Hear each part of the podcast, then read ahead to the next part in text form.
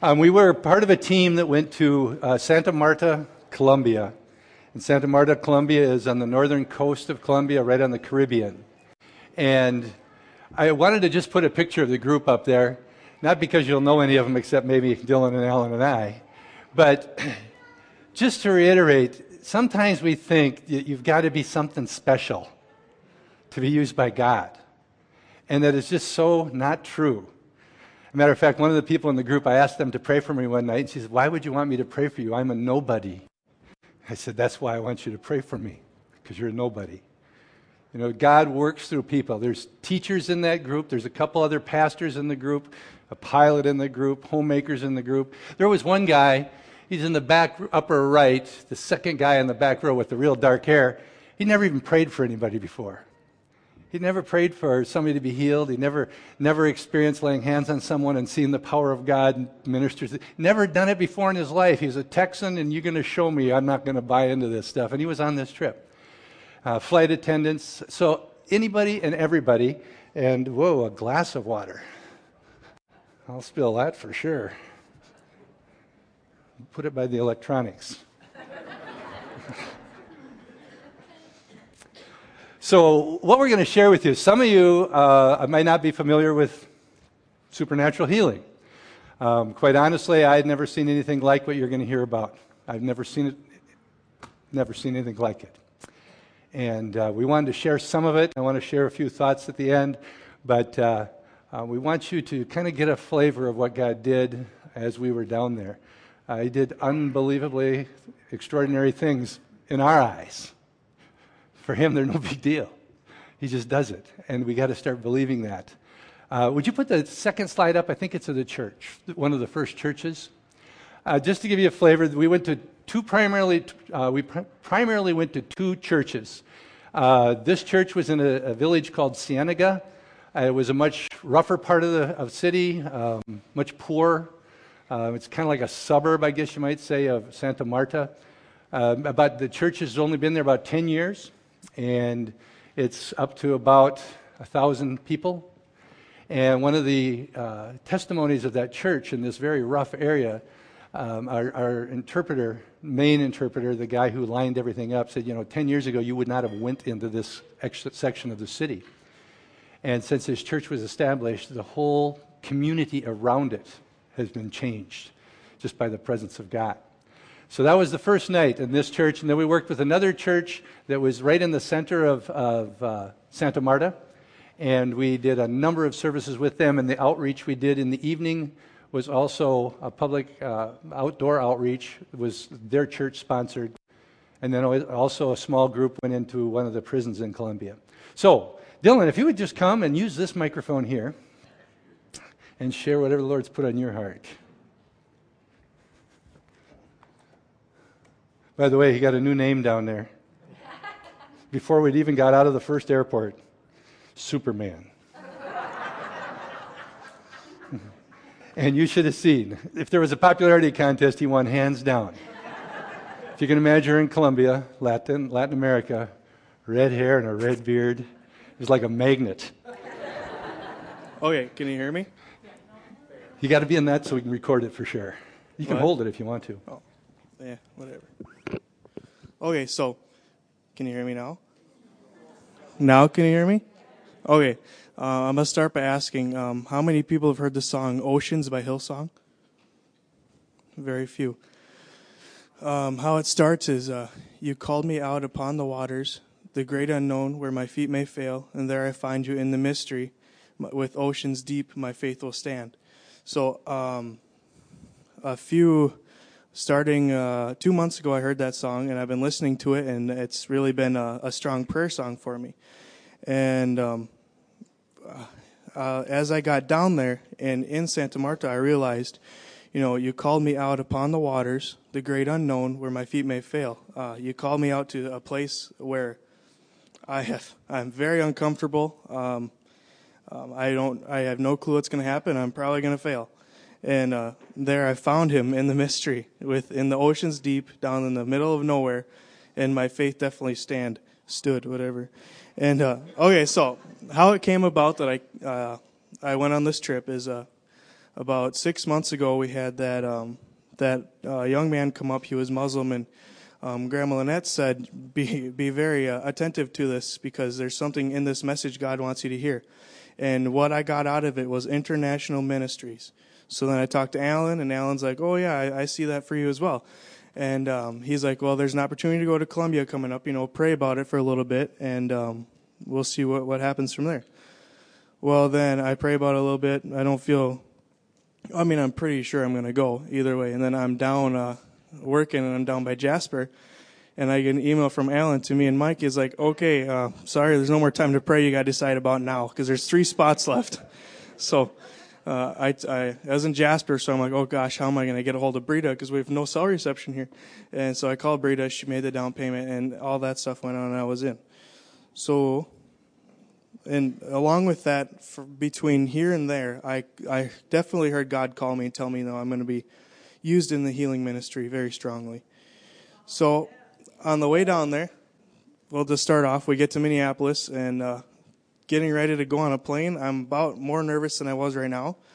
Because this is my first plane ride on top of that. Uh, even the fifth one was scary. Either way. So we get down to Miami, and then I'm fine. And Miami to Barranquilla is uh, another good flight, and we uh, met a lot of people. It's very interesting people we got to pray with and be with. So then when we get down there, I'm just going to give a, a quick overview of like the whole week in a slow way. Okay. So the very first day we get down there, and um, oh, the first day we started ministering, we had planned to go to two schools. And the first one, they were too uh, wild. They were during it was during their recess, and they didn't want us to go in there. So we went to the next school, and um, we went in there. They rounded all the kids up in the middle, and they started talking to them and praying. And uh, Andy gave a little bit of his testimony and said, you know, I don't. Will probably talk about Andy's testimony. It was amazing, and um, so he told them, and then he asked the kids who wants to accept Christ, and a lot of kids raised their hands. The most amazing thing through the whole week was the salvations. It is absolutely amazing the kind of people, the amount of people that come up for altar calls.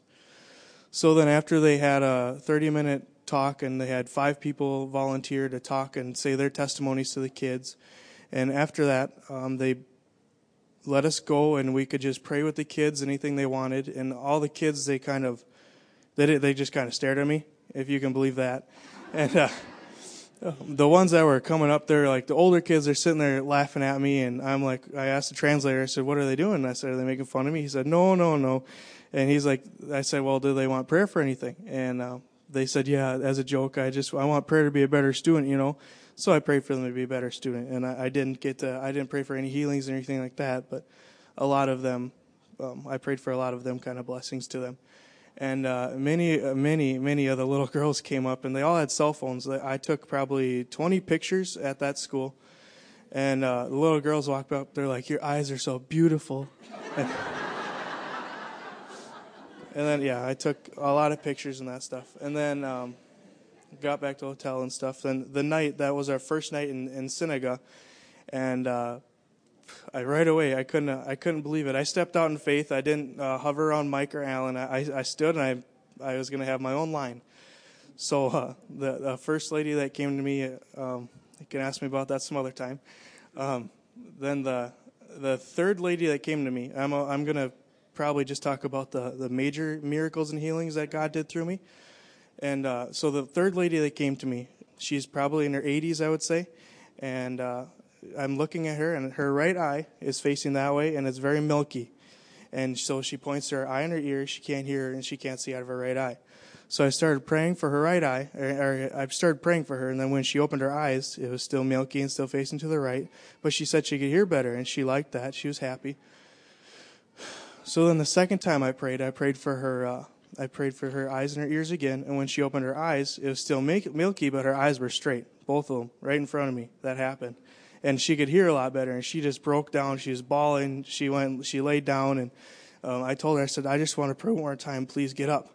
So she got up, and I prayed one more time, and uh, her eye was completely healed. Her ears were completely healed, and uh, she just she started bawling. And and we were in a, a really I was in a really hot corner. I wasn't spread out across the front, and there's no circulation. So I mean, I I'm not small, and I was drenched. I was absolutely soaking wet. And uh, so I, this lady gives me a hug, and I have she when she walks away from me, she has a complete imprint of me on her body, and and I had to peel my name tag off of her forehead. So uh, then, um, and then the the next day, um, the morning I didn't do much prayer for uh, healing. It was more we we spent a lot of time with this one person specifically doing deliverance, and uh, so the the next night. Um, I, I found a pattern, and the pattern was uh, I had a bunch of little kids come up to me, and a bunch of parents would be like, "My kids are really rebellious in school, and I need you to pray for me." And I'm like, "Then I, if uh, if like Tammy Wee's here, she probably knows why, and my mom and my grandparents know exactly why that kind of a pattern would come to me."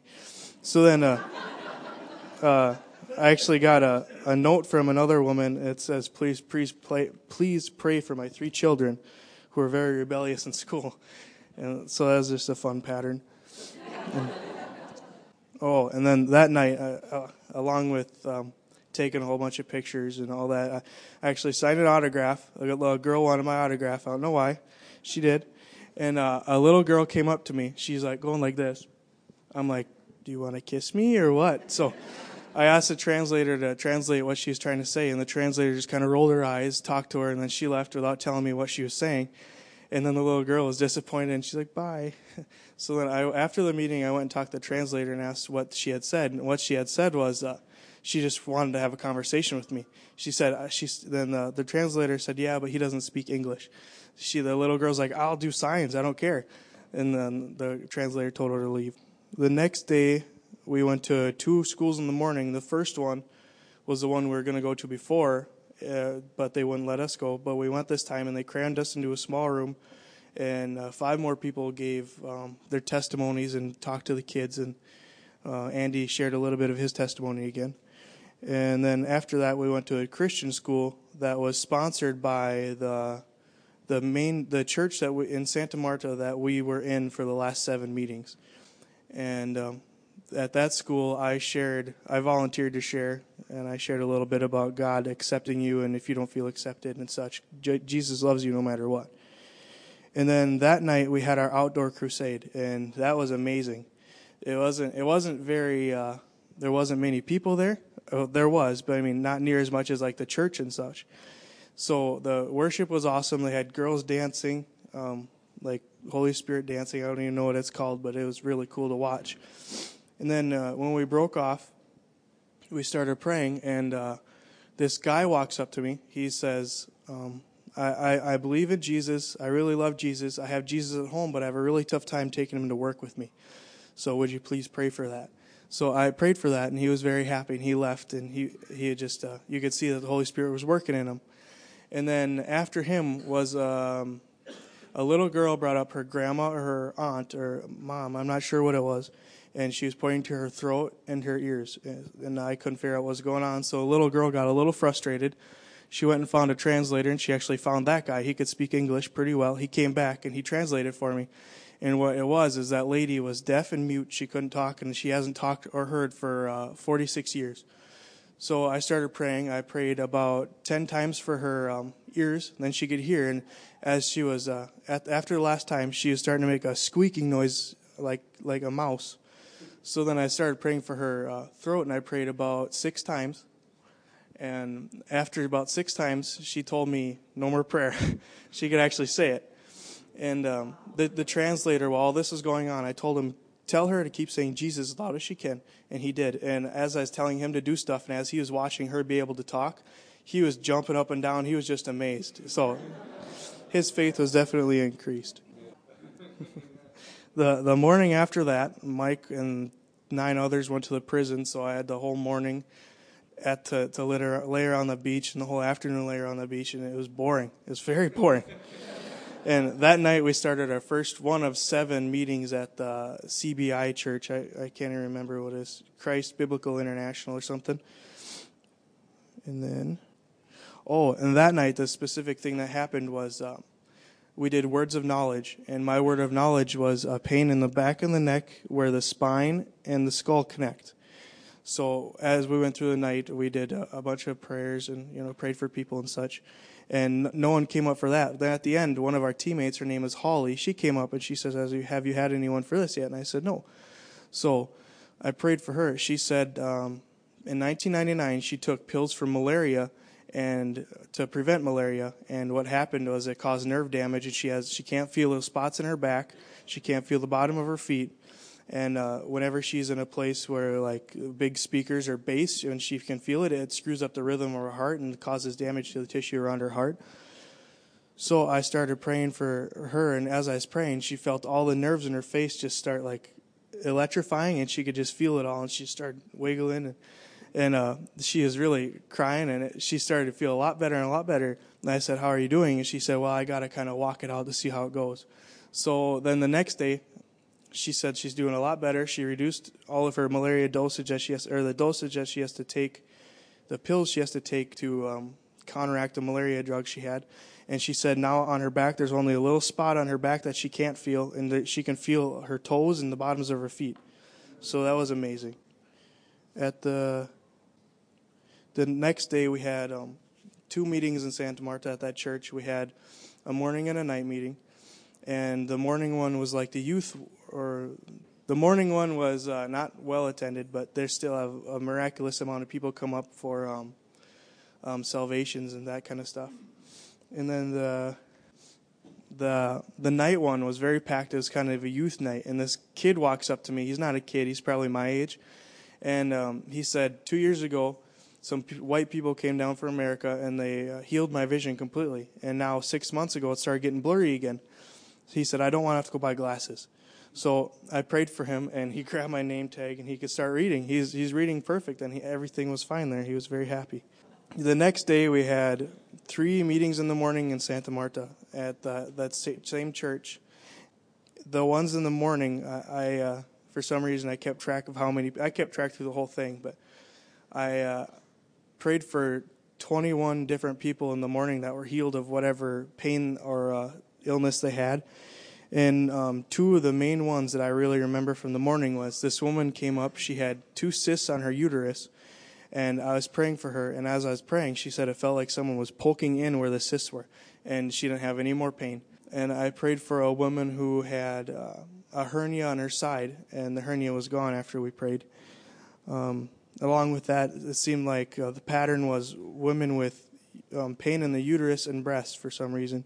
That was the pattern with that day. And uh, another uh, kind of a funny one was uh, in the morning meetings, I was praying for someone, and I see this littler guy walk up with, with small arms. I'm like, oh my gosh, this is. I got all nervous. I'm like, oh. and so he's next in line. I start praying for him, and he's like, "Would you pray for my finances?" I'm like, "Yes, thank you." that was going to be scary. and then uh, our last meeting that last night, um, a significant one was um, the this guy came up and he tore three ligaments in his leg and he didn't want to have to have surgery. So I prayed and the ligaments got reconnected and it was really amazing. So through the whole week, uh, I, I couldn't believe it. It was amazing. The opportunity was amazing. I was so thankful. And um, I, what really happened to me while I was down there is God really kickstarted my gifts, and I got uh, I got prophesied over by a fellow teammate, and I mean just the things that God did and opened up for me were just amazing. So I, I thank you to everybody who supported me and all of you who are praying for us. It was amazing. Thank you.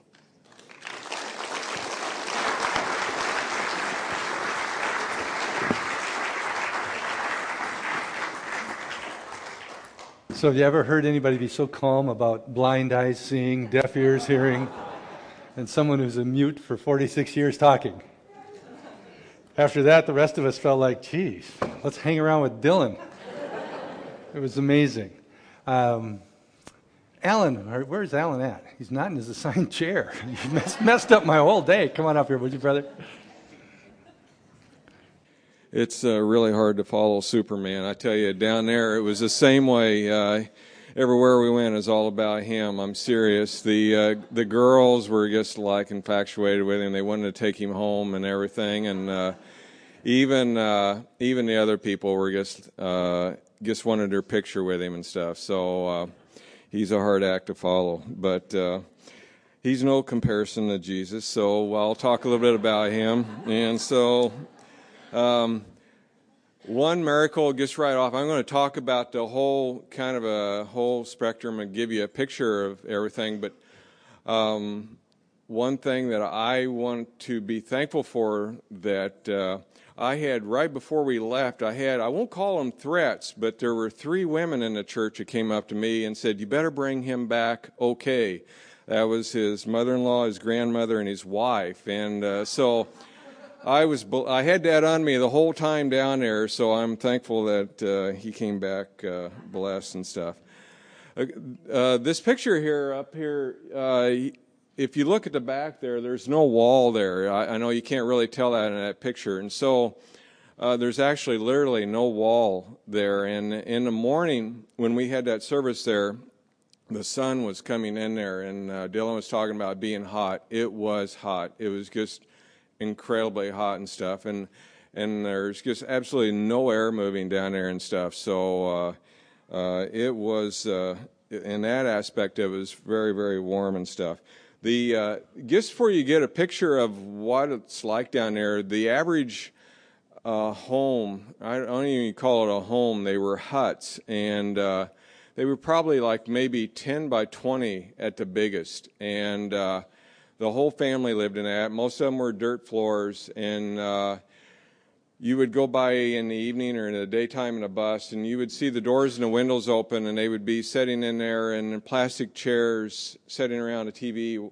Somehow they got TV reception. I have no idea how they did that, and they were all watching uh, TV and stuff. And so um, most of the people are very uneducated, but even the ones that are, uh, they have a master's degree and everything, from what I understand, are driving. They're thankful to even be able to drive a little taxi cab, and so it's just a very, very uh, depressed area. The median age, according to the statistics uh, that I looked up, is 27 years old uh, there is the median age and stuff. And uh, their main religion there is, is Catholicism.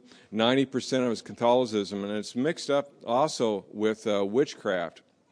And so you get a very strange breed of things going on when you, when you mix those two. And we encountered that a lot in our ministry there and stuff. And so um, some of those stories won't be able to share. It's not for G audiences, but uh, uh, it, it makes for a very interesting thing.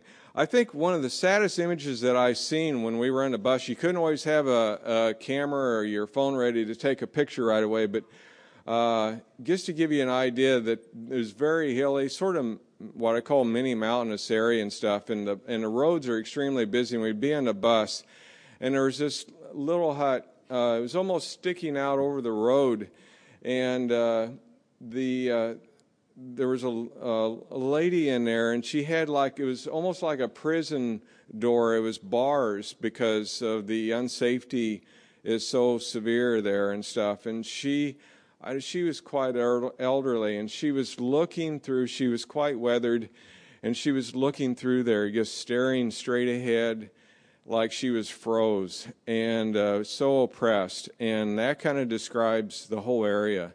Uh, it's just very oppressed. Uh, there's really not much hope for their life, so to speak. And so these were a lot of the people of, of kind of what we were ministering, and, and that culture is just uh, you know, kind of throughout that whole area and stuff. So uh, just to give you an idea of not everybody, of course, that we minister to came from that background, but that background is very much infiltrated into their own lives and stuff.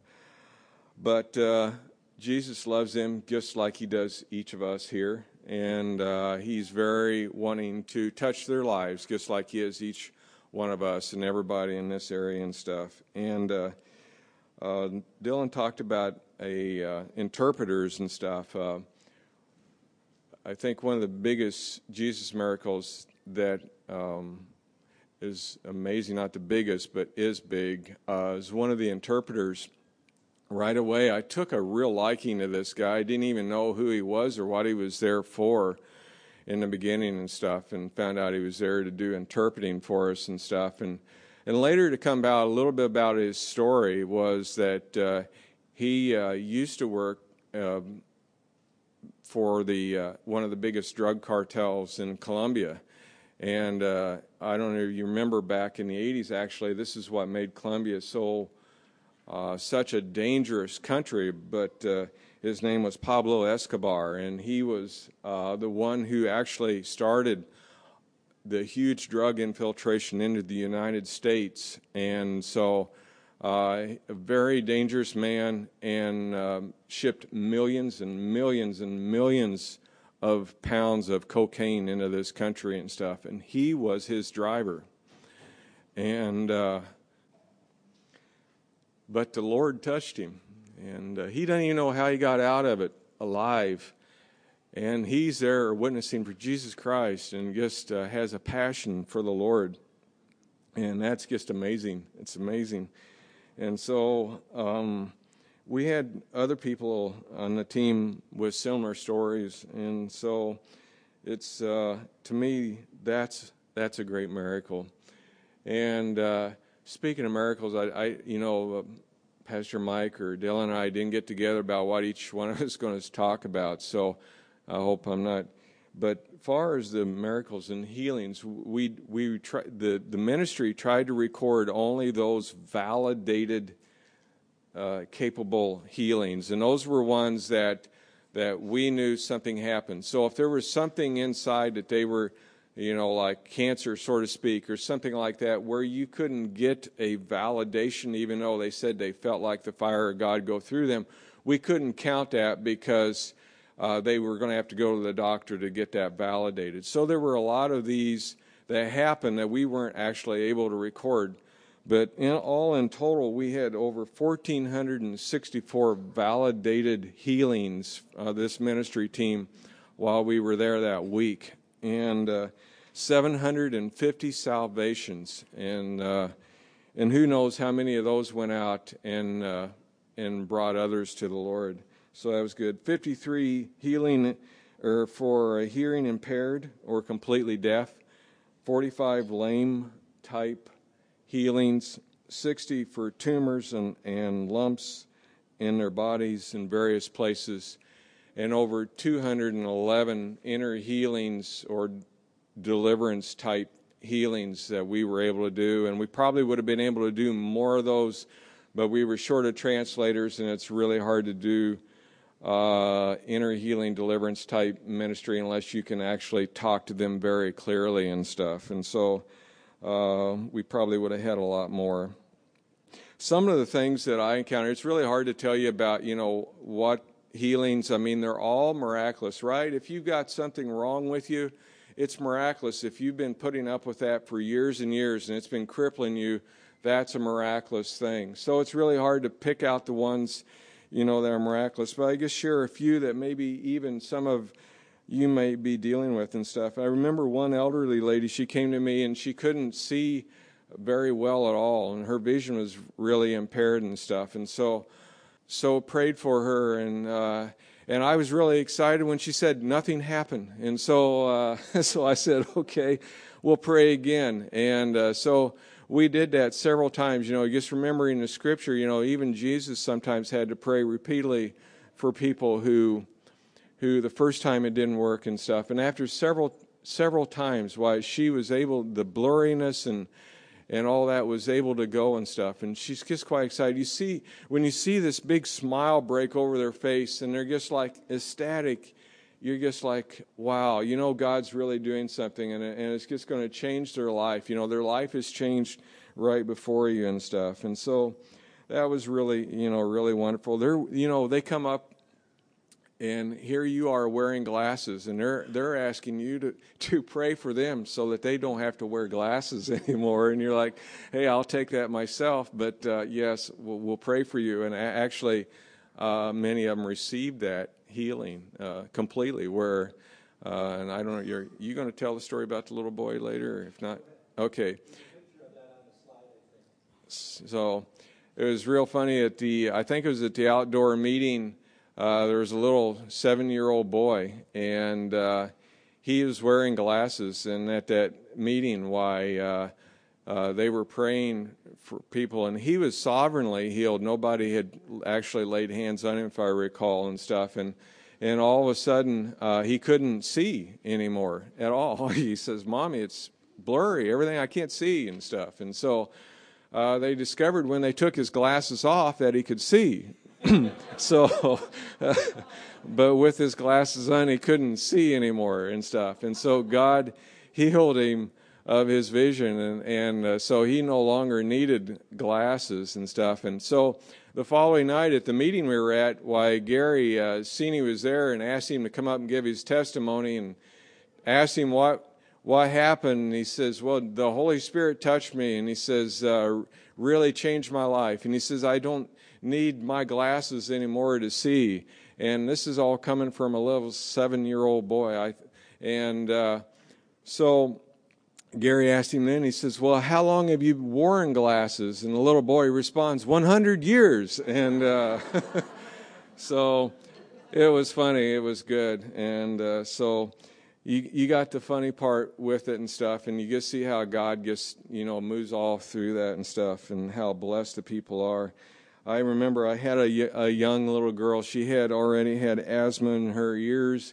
She couldn't hear very well and stuff. And as you pray, pray for them, all of a sudden you see something going on, and and uh, and they're breathing and they're able to just breathe normal and stuff and her and her ears were opened up and she was able to hear and and I, you don't know who's happier the one you're praying for or their parents their parents are doing the happy dance you know and stuff and so it's just really uh, fun to see that uh, like I say, is really a rough area. Everybody drives these little motorcycles. They're about 125 cc motorcycles. That's their main transportation down there. And uh, one lady, she got uh, some, uh, uh, I don't know, I, the word thugs come to my mind. I don't know what else you want to call them, but they had stopped her and knocked her off the bike while she was moving because they wanted to rob her and so uh, she got knocked off her bike while she was moving and stuff, and they stole everything she had, and her whole left side of her body was all messed up.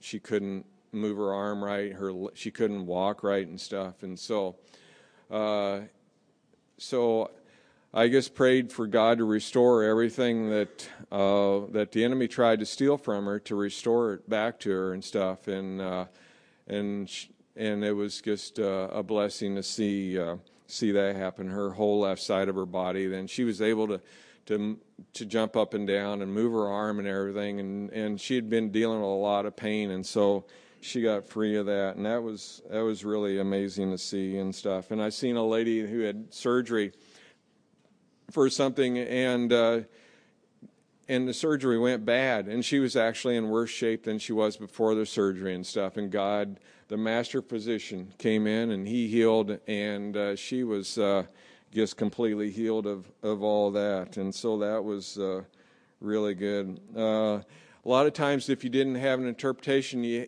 an interpreter why you just relied on the holy spirit to try and do your interpreting for i had a lady that came up and she was dizzy and stuff. And so I thought maybe it was her inner ear and stuff. As I'm praying for her inner ears and she couldn't breathe, why we weren't getting anywhere and stuff. And so then I'm like, oh, well, maybe you should ask the Holy Spirit what's going on. And the Holy Spirit uh, said that uh, to pray for her lungs and her, and her heart because there's partial blockage in her heart. And so while I'm praying for her, why all of a sudden you could just start seeing something changing in her and stuff. And so and then all of a sudden she could start breathing and she's just like cheering God and stuff. And so that was uh, great. And she could also move her uh, leg and stuff. And and uh, I think one of the funniest ones was is that a man brought his wife up who well that was that was the lady um, the, his, her husband had brought her up she had that asthma and her leg problem stuff and he came up with doubt and he seen well wow, this uh, this God, this Jesus, he uh, healed her. Maybe I should give it a go. And so he had been bitten by a spider the night before, and you could see the bite on his hand, and and then up his vein there, it was all full of redness and stuff from the poison that was up in his arm and stuff. And so. I just kind of grabbed his hand and put my hand on his old, other shoulder there, just praying for the Holy Spirit to remove the poison and stuff. And when I got done, I have no idea whether the poison got done, but all of a sudden he started moving his arm like a windmill and he just started going crazy and stuff. And I'm like, all right, well, good, the poison's gone. And he goes, I haven't been able to move my shoulder for 20 years. And he says, It's amazing. I can move it now free and stuff. And I didn't even pray for it. It was just uh, the hand of God on him and stuff. So it was fun to see uh, to see that. And uh, yeah, you know, as uh, we prayed for all those people, I'm, a lot of times in the back of my mind, I'm like, we need to see this revival. We need to see this hungriness and this expectation in our area back here, you know, in Balaton, in the Marshall area, and so forth. And so, even those miracles went on down there, it, you know, they're not just there. God just doesn't do a work there. He's He's more than willing to want to do that work here as well. And so, it's my prayer that uh, this is the beginning. This is because this country needs a touch of God. And so I'm just praying that God starts touching our area in the same way and we start believing in the same, same way. Um, the one thing that the Lord kind of led me as I was talking to him about this was that here in America, if we have something that physically that's not right, we rely on Blue Cross. We are always going to count on Blue Cross to take care of it. But there, they just go to the cross and He takes care of it for them. So I pray that's our goal as well. Amen. Amen.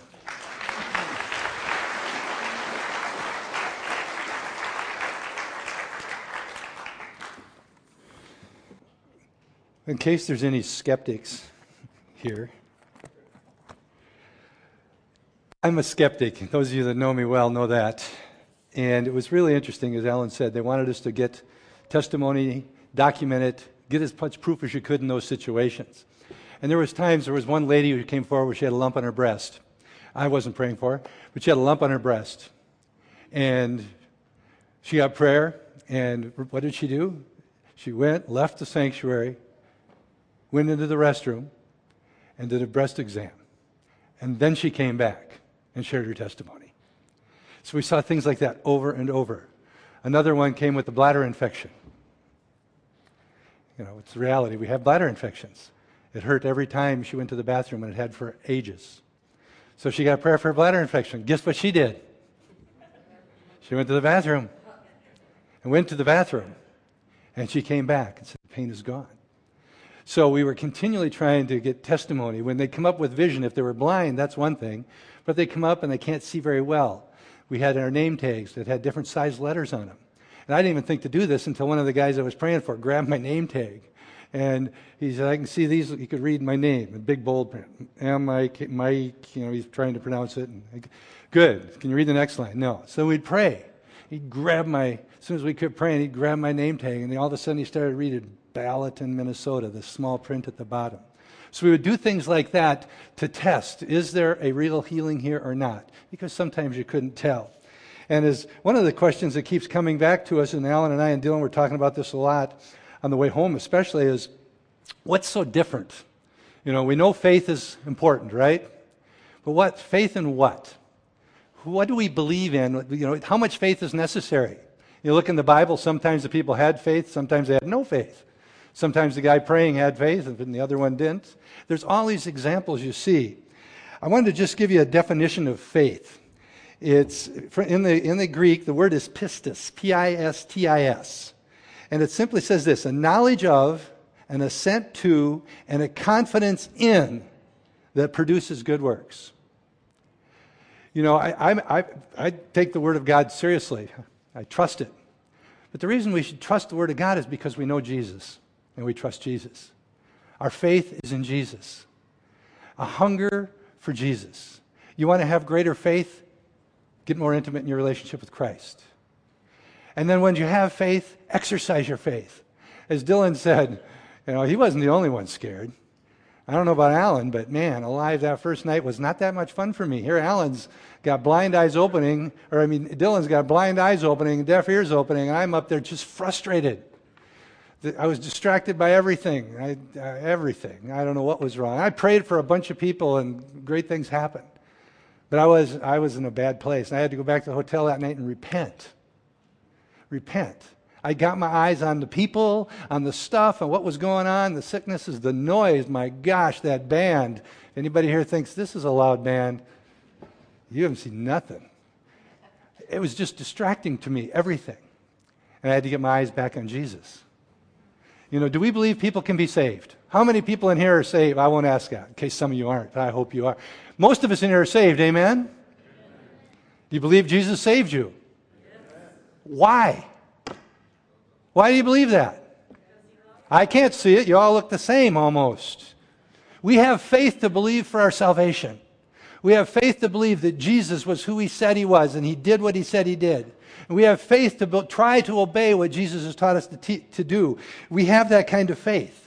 So the question is does God want to save people? Well, there's a scripture, 2 Peter 3 9 says, The Lord is not slow about his promise, as some count slowness, but is patient towards you, not wishing for anyone to perish, but for all to come to repentance. He wants everybody to repent and be saved. And most of you know John 3:16, but I want to add verse 17. It says, "For God so loved the world that he gave his only begotten son, that whosoever believes in him shall not perish but have eternal life." For God did not send the Son into the world to judge the world, but he sent his Son into the world that they might be saved through him. I know he wants to save us. He sent Jesus. My confidence, I can share Christ knowing that he wants to save us. And he's given faith and He's called people. And all we need to do is respond. And yet we're even afraid to share our faith with someone, uh, trying to lead them to accept Christ, because we're not sure that they'll respond. Who cares? We're supposed to share our faith, and it's up to God to, to convict their hearts. You know, we were at that, put up that one slide, uh, Mary, that I think it was the, the dancers. I'm not sure what I had there. Yeah, this is about the best one I had of the, uh, of the outdoor event so we're at this outdoor event, and we're sitting there over on the left. You can see a few of our team. They brought out their worship van from the church in Santa Marta. And then there's this little area and some people on sitting around it, but there's people all around us. Uh, the bus was parked probably 80 yards away, I would say, something like that, maybe even a little more. And there's guys standing back there. And their typical service, including this one, the typical service was praise and worship. And then uh, Gary Oates, the guy whose ministry we went with, and then this guy that you've heard referenced, Andy. Andy and they would come out and they'd give a teaching, a biblical teaching on healing. They would preach the word on healing. And then he'd ask if there is anybody here that has anything wrong with you, if you have a physical pain, of illness, uh, broken bones, abscesses, you know, he starts and he goes from head to toe, stand. And we'd have 600 people in that church, and there'd probably be 300 of them standing up. 300 of them. And men of faith that I am, you oh, know, man of faith, yeah, we'll heal them all. God, it's like, look at this. And then he started corporate healing. He would pray, We're going to trust God to heal you right now, whatever it is that you've got. And he'd start praying for sickness to be gone, for broken bones to mend, to, to blind eyes to see, ears to hear. And then he'd stop and he'd say, If you feel like God's doing something, just raise your hand and wave your hand. If you feel like he's doing something, if you feel like the pain is getting less, and then he'd say, Test it. If it's your arm, your shoulder, whatever it is, test it. And then he'd say, and, and we'd see two thirds of the people raise their hand. And I'm going, Yeah, really? And then he'd say, Well, we're not satisfied with partial healing. We're going to trust God for total healing. And he'd pray again. And then he'd say, okay, now if you're here and you can testify that you are completely healed, the pain is completely gone, there's no doubt in your mind, test your body again. If you can testify that, raise your hand. And there would be anywhere from, I would guess, 60 to 100, 120 people raising their hand that God healed them corporately. And then he'd say, The rest of you don't worry. Our ministry team's going to pray for all of you in just a little while. But before we do that, we're going to do the most important thing we're going to do here tonight. We're going to share the salvation message. There was a demonstration of the power of God. People, he had some come forward of that group that said they were healed in the crowd and share their testimony. Some of them little ladies weeping and men, I mean, eh, children sharing their testimony of what God had done, and nobody touched them. They'd been healed out there and over there. Amazing things. So that night, when he got to the salvation message, you know, the crowd sitting in the chairs at that outdoor event wasn't very big. We're in the middle of this impoverished area, and we're thinking, well, okay, God, we'll see what you can do here. And all of a sudden, he says he goes through the salvation message that if you accept, want to accept Jesus Christ as your Lord and Savior, raise your hand. And the people sitting there, a number of hands went up. And then all of a sudden, I'm looking out by the bus. A couple guys I noticed, they were standing back there by the bus, you know. All of a sudden, their hands go up. And over there by some of the houses, way on the periphery, all of a sudden, people standing there leaning against the door of their house are raising their hand. All around us, people are raising their hand to accept Jesus Christ. And I'm sitting there thinking, I can't hardly believe this. Why not? Because Jesus wants to save people. He had called them. Man, I was 750 salvations. And that's the ones we know about. People that actually literally came forward, gave their name, got their address from, and these churches are going to follow up on. 750 people. Now, it was easier for me to believe for that than it was healing. Amazing.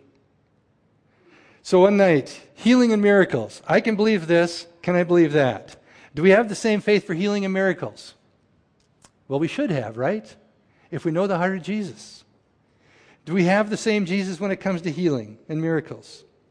You know, a, a, two quick scriptures. One in Isaiah that you're familiar with, Isaiah 53 where it's prophesying about Jesus, it says, But he was pierced for our transgressions, he was crushed for our iniquities.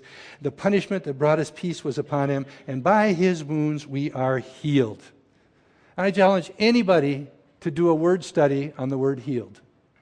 It means to stitch, to mend. It's a root word for physician. It means to make whole. I know a lot of people will try to tell you that that simply is a spiritual healing. I beg to differ. And one of the reasons I beg to differ is the Bible itself tells me what I think it really means in Matthew 8 16. It says this When evening came, many who were demon possessed were brought to him, and he drove out the spirits with a word, and he healed all the sick. Why would he heal all the sick? It goes on and says, This was to fulfill what was spoken through the prophet Isaiah. He took our infirmities and carried our diseases. He wants to heal just like he wants to save. This is what he does, this is what he wants to do. He took these infirmities from us. How much faith does it take? I don't know. In the Bible, we see some examples of the people who got healed didn't have any faith. They didn't even know they were going to get healed. But the Bible says we have all been given a measure of faith.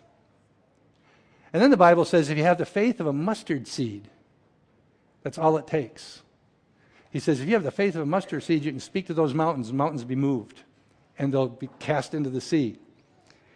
But that verse in Matthew 17, where it talks about this, it starts out he's, he, he comes to these people that had came to him. He says, Because of the littleness of your faith, nothing happened. Well, littleness of your faith is kind of maybe not the best translation. What it really is is doubt. Doubt. Because of your doubt. He says, if you have the faith of a mustard seed, because I'm always trying to figure out how much faith do I need, and I, have discovered my faith, oftentimes, when I'm praying for people, is in the wrong thing.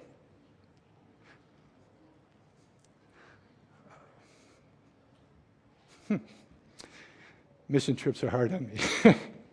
I was praying for Mindy. And I, am praying and I'm thinking, yeah, we're back in Balaton, nothing's going to happen. And it's, you know what? I had to take, take my thoughts captive.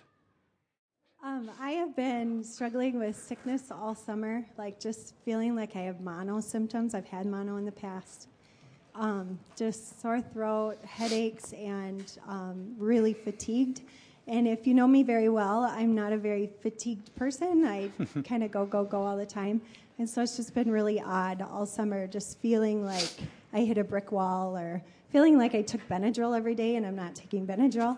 Um, so, anyways, I came forward for prayer today um, with a headache, and I'm standing here without one. And um, yeah. Amen. And what I thought was really cool was while they were praying, um, I had a hard time focus. I was like just battling, battling while we were praying, just receive the healing, receive the healing.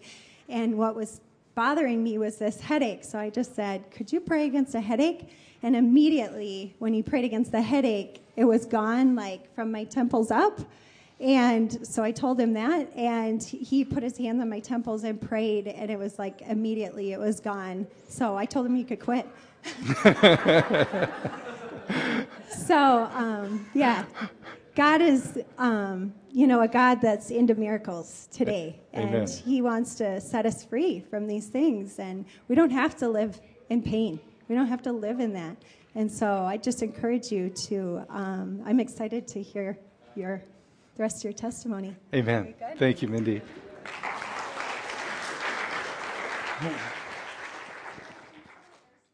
And remind myself that this is up to Jesus. He wants to heal. He's the one that wants to set us free. He's the one that wants to do miracles. He on, he's the one that wants to deliver us from demons. He's the one. My faith is in who He is and what He's done and what He says. And man, I can pray differently then. That doubt can I get, can I get her healed? Boy, does that even sound obnoxious when you say that? Can I get her healed? Of course not. We can't do anything on our own. I had some times down there where I, I was not filled with faith. Mustard seed, I guess, maybe. At that outdoor event, a little boy, this is probably the one that impacted me the most because I, I, I didn't even get to all see it, but I felt it and I witnessed it this man and two ladies bring a young boy. He's probably 13 or 14, 15. He's very, very frail. He's sickly looking. And they, they want him to have received prayer. So I get to, if you could get an interpreter, I usually did to find out what was wrong with him. And he had a birth defect from birth. He's had a heart defect from birth. So I said, okay, tell him we're going to pray for his heart, and then you can go help somebody else. I said, Tell him I'm going to lay hands on his heart. We're going to pray for his heart, and God's going to heal him. Now, I could speak faith a lot better than I was probably believing. So I put my hand on his chest, and his heart was just pounding and racing. It was just boom, boom, boom, boom, boom. I could feel it. Just, you know, you, you, didn't have to look. It was just echoing against my hand. I put my hand on his shoulder and one on his chest, and I started praying. You know, just God, whatever's wrong, whatever, whatever was not right at birth, God, you, you can change this, fix it. And I just kept praying. And I was praying for two, three minutes. And then all of a sudden, I realized the heartbeat was slowing down. And I kept praying, and it got slower and slower and slower. I kept praying until I could hardly feel his heart beating, where before it was just pounding. And I'm inside, I'm just going ecstatic inside. And I put my hand on his forehead to pray for him. And he, if you've never been around when people fall to the ground because of the power of the Holy Spirit, he went to the ground. And I, I, I'm looking at him, and I'm just, I got to go check. you know, I'm a skeptic. I got to check. So I go put my hand on his chest again, and it's just peaceful. I can barely find his heartbeat. It's just peaceful. But I told the translator, I went and got him. I says, now when he gets up, don't let him go anywhere, because I want to check again. And so a little while later, I prayed for a couple other people, and God had done some amazing things, and I get a tap on my shoulder, and this boy's standing up. So I go over there, and I take the translator with me. And I, I ask, I put my hand on his chest, and it's just, I can't hardly feel anything. It's just beating like it's supposed to beat. And I asked him, I said, God healed you? And he goes, Yes. I says, Are you a Christian? He goes, No. God healed an unbeliever. I said, You think you want to become one? Yes. Prayed and led him to the Lord. That was the bigger miracle. God used the signs and wonders to confirm his word. This young boy got saved. Not only got saved, I went through and explained what the baptism of the Holy Spirit was, heavenly language, and he got the whole boat full in a matter of minutes. And then guess what happened? All of a sudden, this older gentleman and the two ladies that didn't need prayer were right there ready. And the, uh, the older man, I look at him and say, Do you need prayer? And he goes, Yes. I says, What for? He says, I'm not a Christian. You want to become a Christian? Let him to the Lord. God wants to use the supernatural not to just bless us and make us feel better. It's signs and wonders confirming the word, helping us to, to realize who He is to lead people to Christ. I'll, I'll share one more story with you as Dylan or Alan, maybe both of them said, occasionally the leader of our group would say, I want you guys to all be praying for a word of knowledge. For those of you that don't know what that means, we'd pray and say, God, show us something, give us a picture, a word that we can share that will build their faith. You know, uh, somebody's got a bad shoulder, knee, hip, whatever. So I'm praying, and all I keep getting is the inside of somebody's right knee. Now, those of you that know me know I just had surgery on my right knee two weeks before we left, and I'm thinking, God, that's just my flesh. Give me a real word. And now we're in line and we're going across the stage, and each, but everyone's got something. Everyone's got something. And I'm about four people from the microphone. and I'm not giving that word, Lord. And I got about two people away, and all of a sudden they got sinuses above the eyes with a terrible headache. Whew. So I give that word. And we go into ministry. And this young boy comes forward first to me, and he's got lower back pain. I says, you you always want to have him have pain right now, right? Because you want to test. You want it to go away. So you got pain? He goes, yeah, my lower back. I says, from what? An injury? He says, well, I play soccer a lot and it hurts all the time and it just hurts and it's really bad. I can't hardly run. And I said, okay, it's hurting right now. Yes. I said, good. We're going to pray for your back. So I started praying for him and he went to the ground almost immediately. So I thought, well, that's different. So I told the interpreter again, don't let him go anywhere. I need to talk to him when he gets up. The next person that comes, now remember my two words that the Lord gave me, the one I argued about and the one I gave. The next person comes forward, it's a husband and wife and a little child. And usually when that happened, want, they wanted prayer for their little child. So I'm starting to get down to the little child, and they go, no, no, no, no, no. And the wife's pointing to her husband. So I get an interpreter over and I, I say, what's he need prayer for? He had surgery on his right knee, and it won't heal. He's in constant pain. He can hardly walk. I'm thinking, ah, I lost another one. One of these days, I think I'm going to win an argument with God. I am so deceived. So I said, Hey, awesome. Now my faith is bigger. Why? Because God had given me this word. My faith is growing. I'm trusting Him. I get down and pray. I put my hands on His knee, and it's got this big old metal brace on His knee. And I'm thinking, He had a lot worse surgery than me, God. Hope you can fix this. So I pray, and, and as you've picked up, we would oftentimes pray four, five, six, eight, ten times, whatever it took. And I prayed probably three, four times, and we learned a few phrases so I could say things like, Where is the pain? And how, is there more pain or less pain? So it's, you know, más dolor, menos dolor, more or less. And he said, menos dolor. I'm good. Can you bend your knee? So he's bending his knee and moving around a little. I said, So how much left? You do the sign language thing. And we were about half gone. I said, Great. I'm going to pray some more. So I get down in there and I'm praying again. And I pray, and I pray, and I come up and I says, How much pain? This time he's smiling. He goes, Piquito, little bit of pain. And I'm thinking, yes, all right, we can get rid of that little bit of pain. So I'm down there again and I'm praying and praying. And I come up, it's Paquito. Down again, I'm praying again. I did that about three, four times, and it never went away. But he was happy. So he's bending his leg and moving around and he's doing this. And I, so I said, you know, sometimes God healing is progressive. I don't know what he's going to do in your life. I don't know if you're going to be healed before we leave or when tomorrow. But I says, will you be in this church tomorrow? And he said, yes. I says, good. Come to me. And he did. I'll finish that story in a second.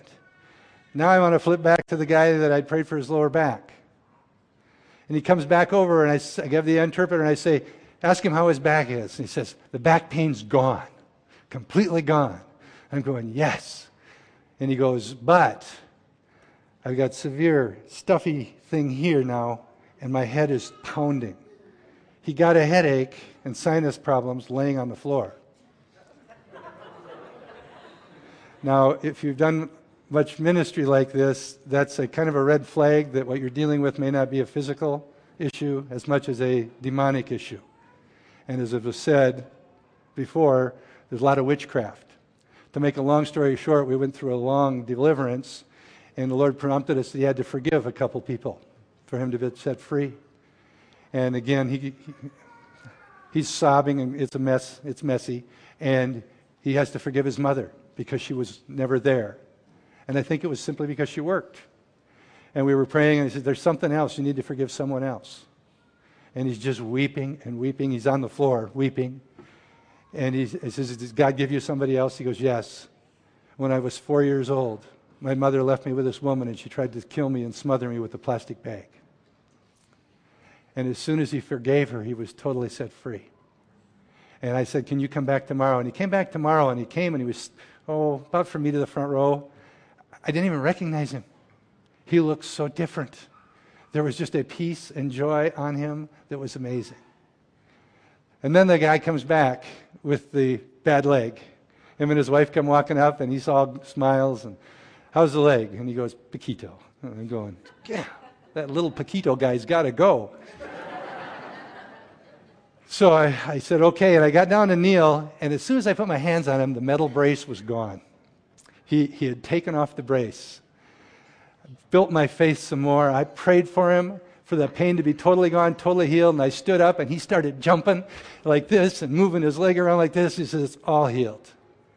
The power of God healed him.